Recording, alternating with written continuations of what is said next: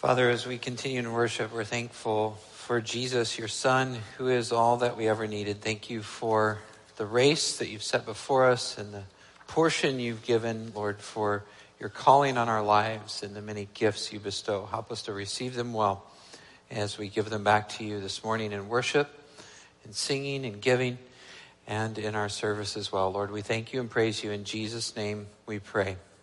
Amen. Well, good morning, Midland Free. Good morning. Welcome here. My name is Pastor Jeremy Lobdell. Special welcome to all the youth that are with us today. Welcome to Family Sunday. Um, today, if you're just joining us, whether online or in person, what we've been doing in our church is working through the book of Ecclesiastes.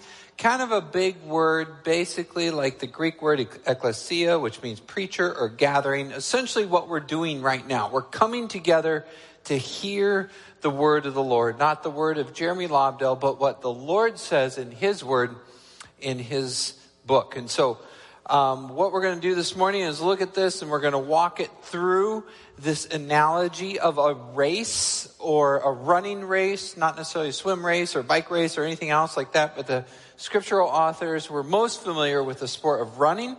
And so I want to follow that image and I'm going to use Hebrews chapter 12 verse 1 to sort of set it up and take that as the controlling image or idea that's going to move us through the content in Ecclesiastes chapter 5.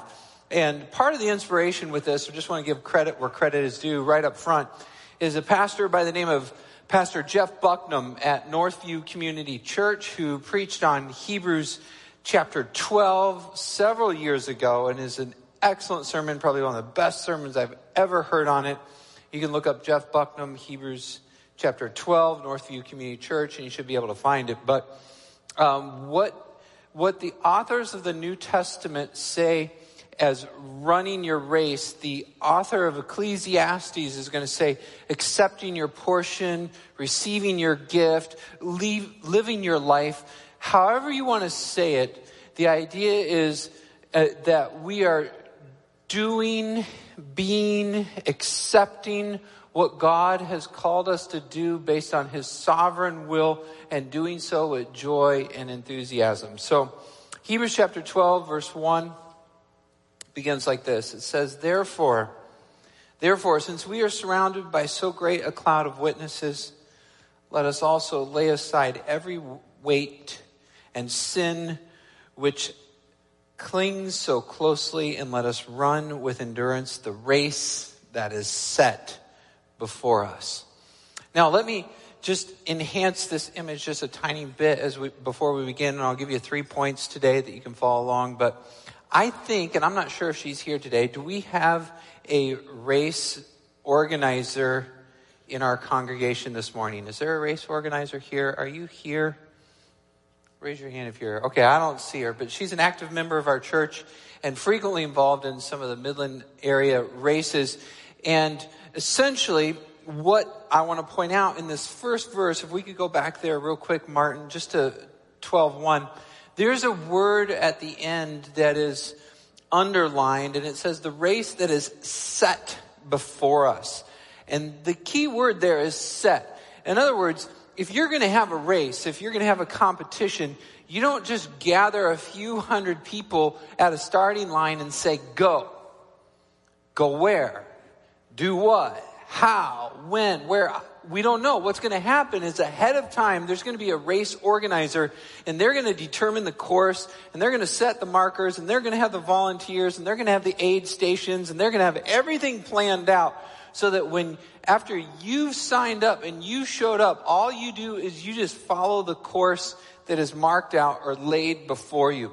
That's the idea of this word here in Hebrews chapter 12. It's like there is this pre-planned route that has been set before you and it is your job to follow through and pursue that course, to run the race that is intentionally set before you.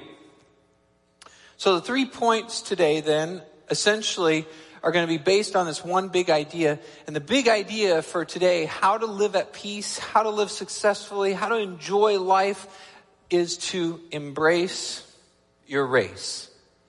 Embrace your race. That's a big idea for today, kiddos. If you're writing that down in your little pamphlet, that's the one word or three words you want to hold on to. Remember nothing else. Get this.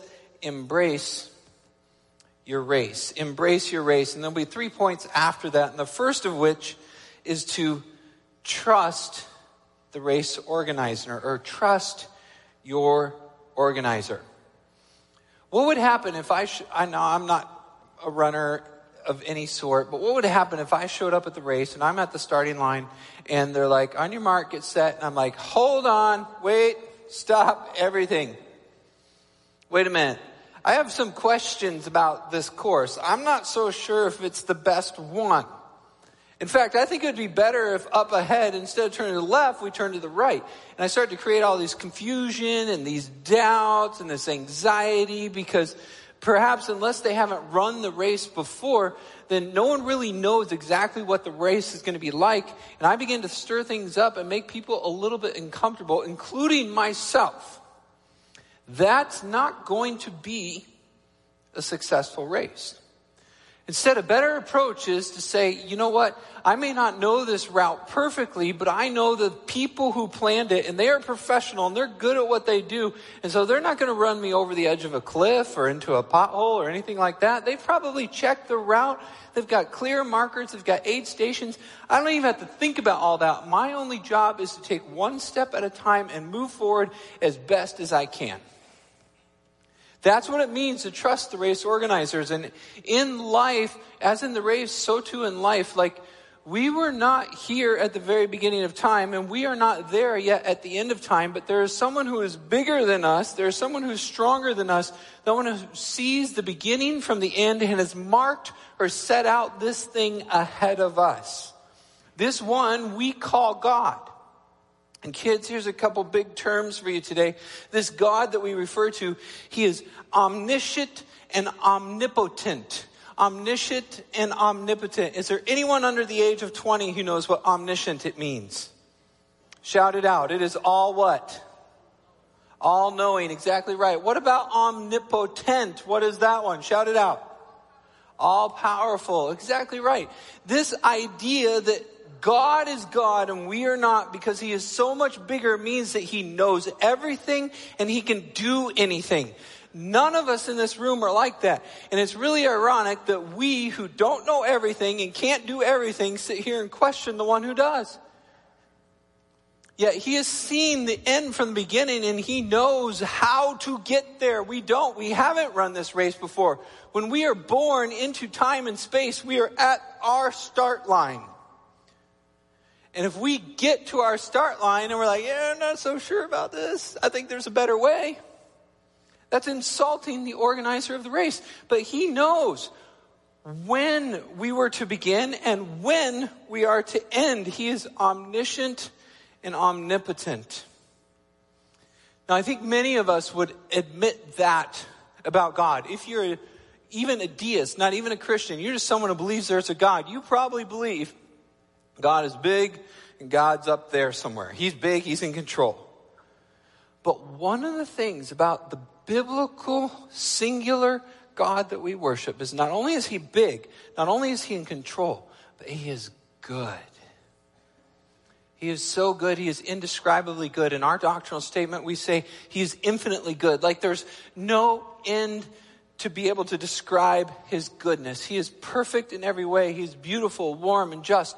And when he describes himself, the very first self disclosure that he makes is not a pride contest. It's not arrogance. It is not talking about how big and powerful and awesome he is, although he easily could have done that. Instead, when God declares who he is and what he is like, the very first thing he says is the Lord, the Lord your God, merciful and gracious, slow to anger, and abounding in steadfast love and faithfulness, keeping steadfast love for thousands and forgiving iniquity and transgression and sin.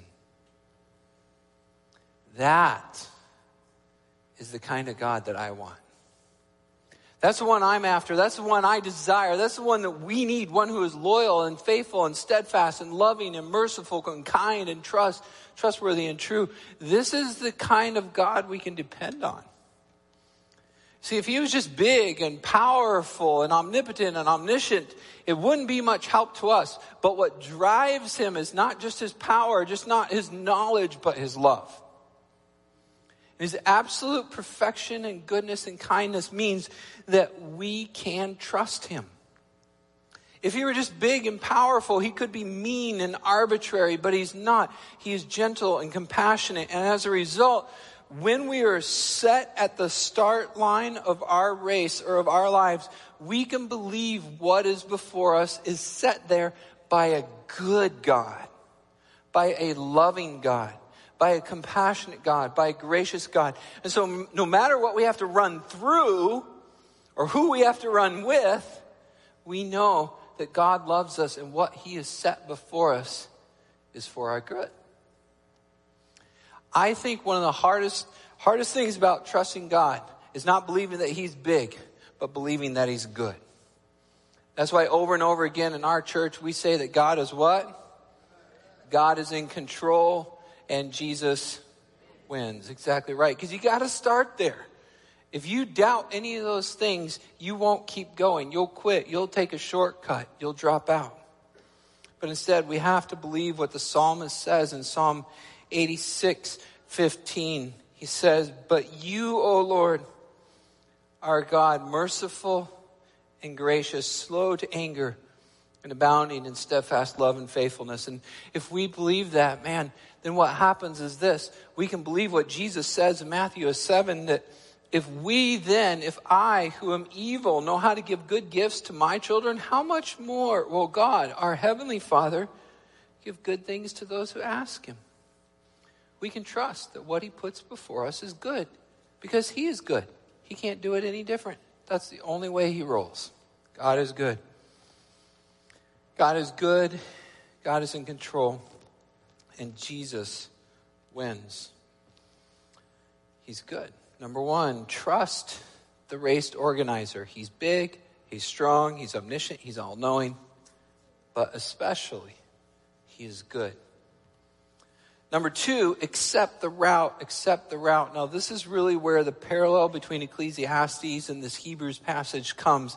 I'm calling it a route today. If I went with the author of Ecclesiastes terminology, I would call it your portion or your gift. Earlier in the sermon series, we talked about when you receive a piece of pie or something like that at dinner. If you're sitting there and you're looking at your, you know, person next to you and you're thinking, hey, they got more crumb topping or they got more blueberries, and that's not fair it's really hard to enjoy the piece that's in front of you. But if you accept your portion, if you accept that allotment, what this um, author is going to call your lot in life, then you begin to receive that gift. And as you work your way through it, you enjoy it with contentment and satisfaction. And as a result, you give glory to the giver and don't sit there and complain against him. So, accept your route, or receive your portion, accept your lot in life. Now, look, here's the crazy thing about it. Like with a piece of pie, I suppose we can try, right? Like you can get a perfect cutter, and the pie may not be perfect, it won't be perfect, but you can try to get everybody's slice like as close as possible. But the reality is, in life, nothing is equal. Nothing is fair. I mean, listen to your children as kids. You've probably said this to mom and dad. Hey, that's not fair. And your prom, mom and dad has probably said back to you, guess what, kiddo? Life is not fair. It's just not. There is nothing, if you mean fair is equal, there is nothing equal about it.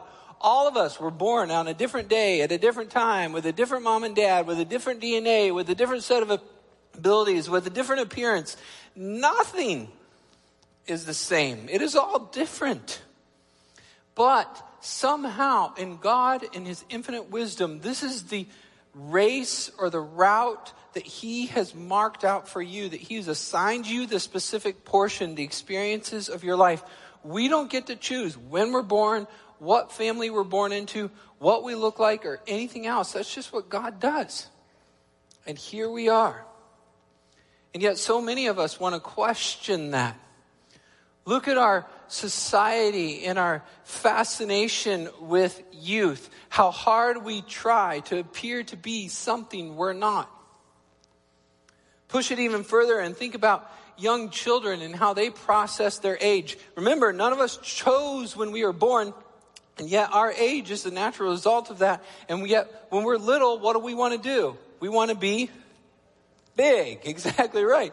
We want to make our own decisions. We want to be bigger so we can do what we want. And then we get a little bit bigger and we start to think, man, you know, I'm a youth and I'm in high school, but I can't wait to be in college.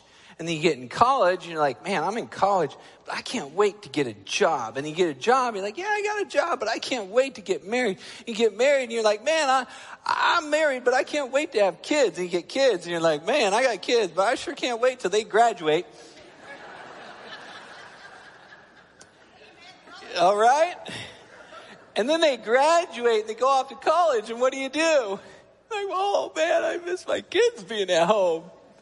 And you're like, my kids are all off at college and they left me. I sure hope they get a job and they get married so they can have kids, and then I am a grandparent. And I can't wait to be a grandparent because then I can retire and I can be a parent again. And then I'm a grandparent and man, is this tiring? I sure wish I was young again. what do you know? And around and around we go. And none of us seem to accept the very spot that we're actually in. Yet God has given us this portion and He set it before us. And I don't think that's a very successful way to win a race. If you're running the race and you're looking over your shoulder and like, man, I wish I was there. Or if you're like, man, two miles from now, that's a long way. I'm never going to get there. This really stinks. You're not going to be that successful. We have to. We have to accept our route to receive our portion and run our race. If we don't, it's going to be really frustrating. And that's what this chapter is getting at. Here's a picture for everyone, but I'd like the kiddos to go ahead and call it out. Who is this guy? Eeyore, exactly right. Good job. This is Eeyore. And many people who read this book, the book of Ecclesiastes, they think, man, this guy is such an Eeyore. Man, is he a downer. Because everything we read, here's another. Ch- okay, so this was for the kiddos. Now I've got one for the engineers too. You ready? Here you go. Merry Christmas. It's my gift to you. Here's the word vanity, and it just occurs over and over and over again in this book because everything he encounters, he's like, man, I received this one portion, I received wealth, and I thought that would be it, and I found out, man, that's vanity. And so I, re- I went after pleasure, and I thought that would be it, and I thought that would be the most fulfilling thing in my life, and I found out, man, that's vanity too. It's grasping after the wind. It's a vapor, it's a fog. I reach and try to grab it, and it's gone. I was having one of those moments the other night. It was pastor appreciation dinner with some of the elders. They put on this amazing meal, and there's this beautifully sliced steak right in front of us. And I had to just sit there and say, wow, this is an Ecclesiastes moment. I've got to enjoy this thing that's in front of me right now. Because if I don't, what's going to happen? It's going to be gone tomorrow. It's going to be cold in 10 minutes. But every single slice of this steak, man, I have to savor it. Because tomorrow, it's another box of mac and cheese. And there we are, ramen noodles. But tonight, boy, that is something. And here's the idea in Ecclesiastes saying there is something that is set before you in this very moment. Don't wish it away. Don't wish you're younger. Don't wish you're older. Don't wish you were this or that. Accept where you're at and what you've been given and eat it up. Devour it because that is what God set in front of you. And if you reject it and push it aside, you're insulting the giver. He has cooked up this special dish and you must receive it. Now, there are so many ways in life we can apply this, but one of the obvious ones you heard Brother Dan hint at earlier is money. That's a big one because in our society, money sort of determines just about everything we do. And so a lot of us want more of it This author had all he could handle, all the money you could imagine. And Ecclesiastes 5:10 says this, look, he who loves money will never be satisfied. It's not enough. Nor he who loves wealth. This also is, there's that word again, vanity.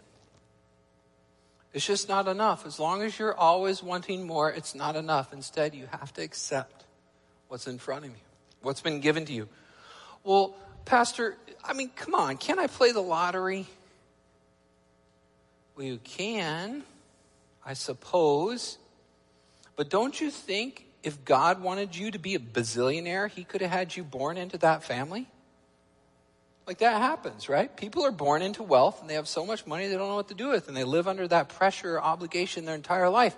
But that wasn't you and that wasn't me. And yet we desire that. And we go after it and we spend money on it and a chance in a one of a however many million to get it.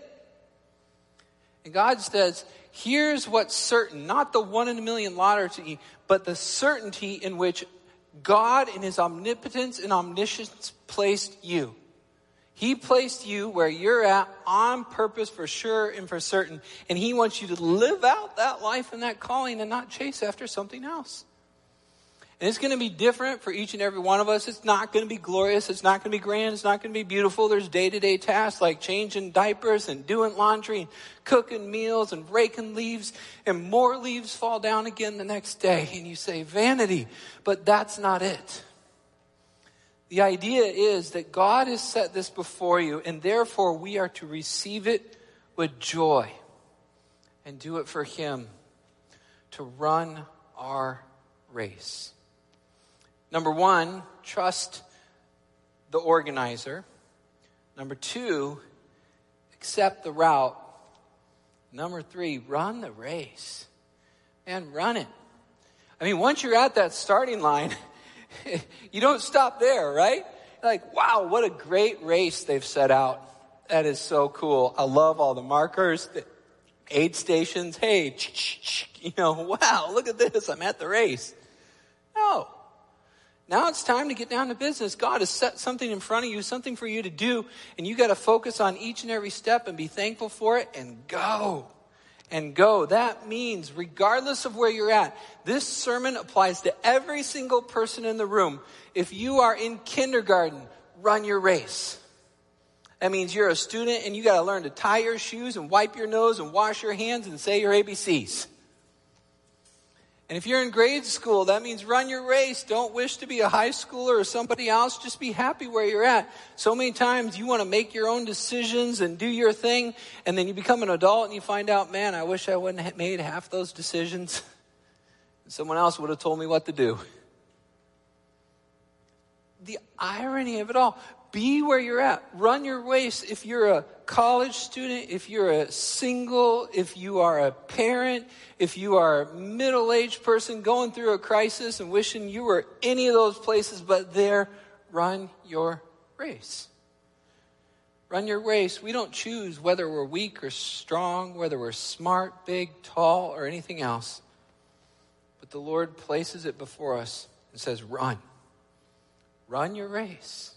Wherever you're at right now, that's your race. Each and every morning, get up and run. But I don't know, Pastor, I'm at the end of my race. I'm not sure how much time I have left. Doesn't matter. Run your race. You remember the scriptures that say, for with God, one day is a thousand years, and a thousand years is one day. You know what that means? If you run one day well, you get a thousand day credit. That's great. And if you get run a thousand days well, you don't have any more room to brag than the person who ran one. It's all the same to him. It doesn't matter if you've only got 24 hours left or if you have 24 years left. Whatever is before you, that is your route that's been marked out. Accept it, receive it, and run it well. Now, listen, one important thing, especially for us as Americans, especially for us as social media people and media people and all this other thing, is when you're running your race, man, you need to have blinders on. You've probably seen horse races before where they put the blinders on the horse, so they're not looking to the left or the right. man, would we be better off if we lived our lives that way. And if we're looking at somebody else and saying, well, they're smarter or more people like them, or wow, if I was given that talent, or oh man, they have so much money, they don't know what to do with it. So many other situations. But we have to honestly say, that is not our spot. I'm not in spot two or spot four. I'm in spot three, and therefore it means this. There's this race that's set in front of me, and I need to run that one and not worry about what everybody else around me is doing. And honestly, that's one of the issues with Facebook and other platforms like that is because we compare ourselves constantly. I might even call it the 11th commandment Thou shalt not compare. Comparison items is a deadly evil. It's either going to make you prideful or insecure. You're going to look at somebody else and say, Ooh, I'm better than them. Or you're going to look at them and say, Oh, they're better than me. Neither spot is not where you want to be. You want to be focused on what God has called you to do and run your race, not their race. It's not for you to worry about that. That's His job. You run your race. Again, Hebrews chapter 12 says it like this Therefore, since we are surrounded by so great a cloud of witnesses, let us lay aside every weight and the sin which easily, which so clings so closely, and let us run with endurance the specific singular race that is set before us. Believe in a sovereign God who is big and powerful, knows what he's doing who has chosen your portion, your cup, your allotment, your race, and set it before you. Eat it up, run, devour it, go, and then trust Him for the outcome. He's got this. Ecclesiastes chapter 5, verse 18 and following say it like this. Here's the main idea. Here's, here's the big picture I think of the book of Ecclesiastes. Kiddos, if you came just for today, it's a good day because here's the whole idea from the whole book of Ecclesiastes. It says this in verse 18 Behold, what I have seen after all this experimentation, after all this pursuit of other things, after all these other vanities, what is good and fitting is to be able to eat and drink and find enjoyment in all the toil which one toils under the sun. The few days of his life that God has given him. For this is his lot, his race, his portion, his cup. He who loves money will not be satisfied with money, nor he who loves wealth with his income. This also is vanity. When goods increase, they increase who eat them. And what advantage has their owner but to see them with his eyes? But instead, sweet is the sleep of the laborer, the one who ran well, whether he eats little or much. But the full stomach of the rich will not let him sleep. This is a grievous evil, a terrible thing under the sun to have this huge portion and not be able to enjoy it, for riches were kept by their owner to his hurt. And those riches were lost in a bad venture and he is the father of a son, but has nothing in his hand. As he came from his mother's womb, Job also agrees, he shall go again, naked as he came, and shall take nothing for his toil that he may carry away in his hand. This also is a grievous evil. Just as he came, so shall he go. And what gain is there to him who toils for the wind? He becomes an Eeyore. He's miserable. All his days he eats in darkness, in much vexation and sickness and anger, because he can't accept his race. But behold, what is good and fitting? Better contentment with little than desire with much. to eat and drink and find enjoyment in all the toil with which one toils under the sun, the few days of his life that God has given him, for this is his lot. Everyone also, now there's the other side of the coin too, to whom God has given wealth and possessions and power to enjoy them, accept that. Accept his lot and rejoice in his toil. This also is the gift of God. For, for everyone, he will not remember the days of his life, but because God keeps him occupied with joy in his heart. How do we live in peace? How do we find joy and satisfaction and fulfillment? Is always chasing after more or wanting something else or looking at some other race? No. The answer is to embrace your race. Embrace your race. This is the one that God gave you to run. Run it well. Trust the organizer, accept the route, and run. Father, we thank you for today. We thank you for the race that you've called us to. Thank you for your goodness and grace, Lord, in setting that path out before us.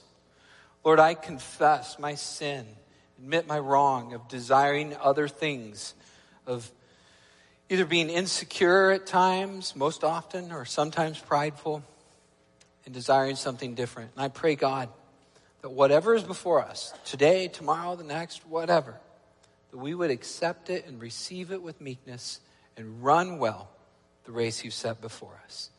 In Jesus' name we pray. Amen.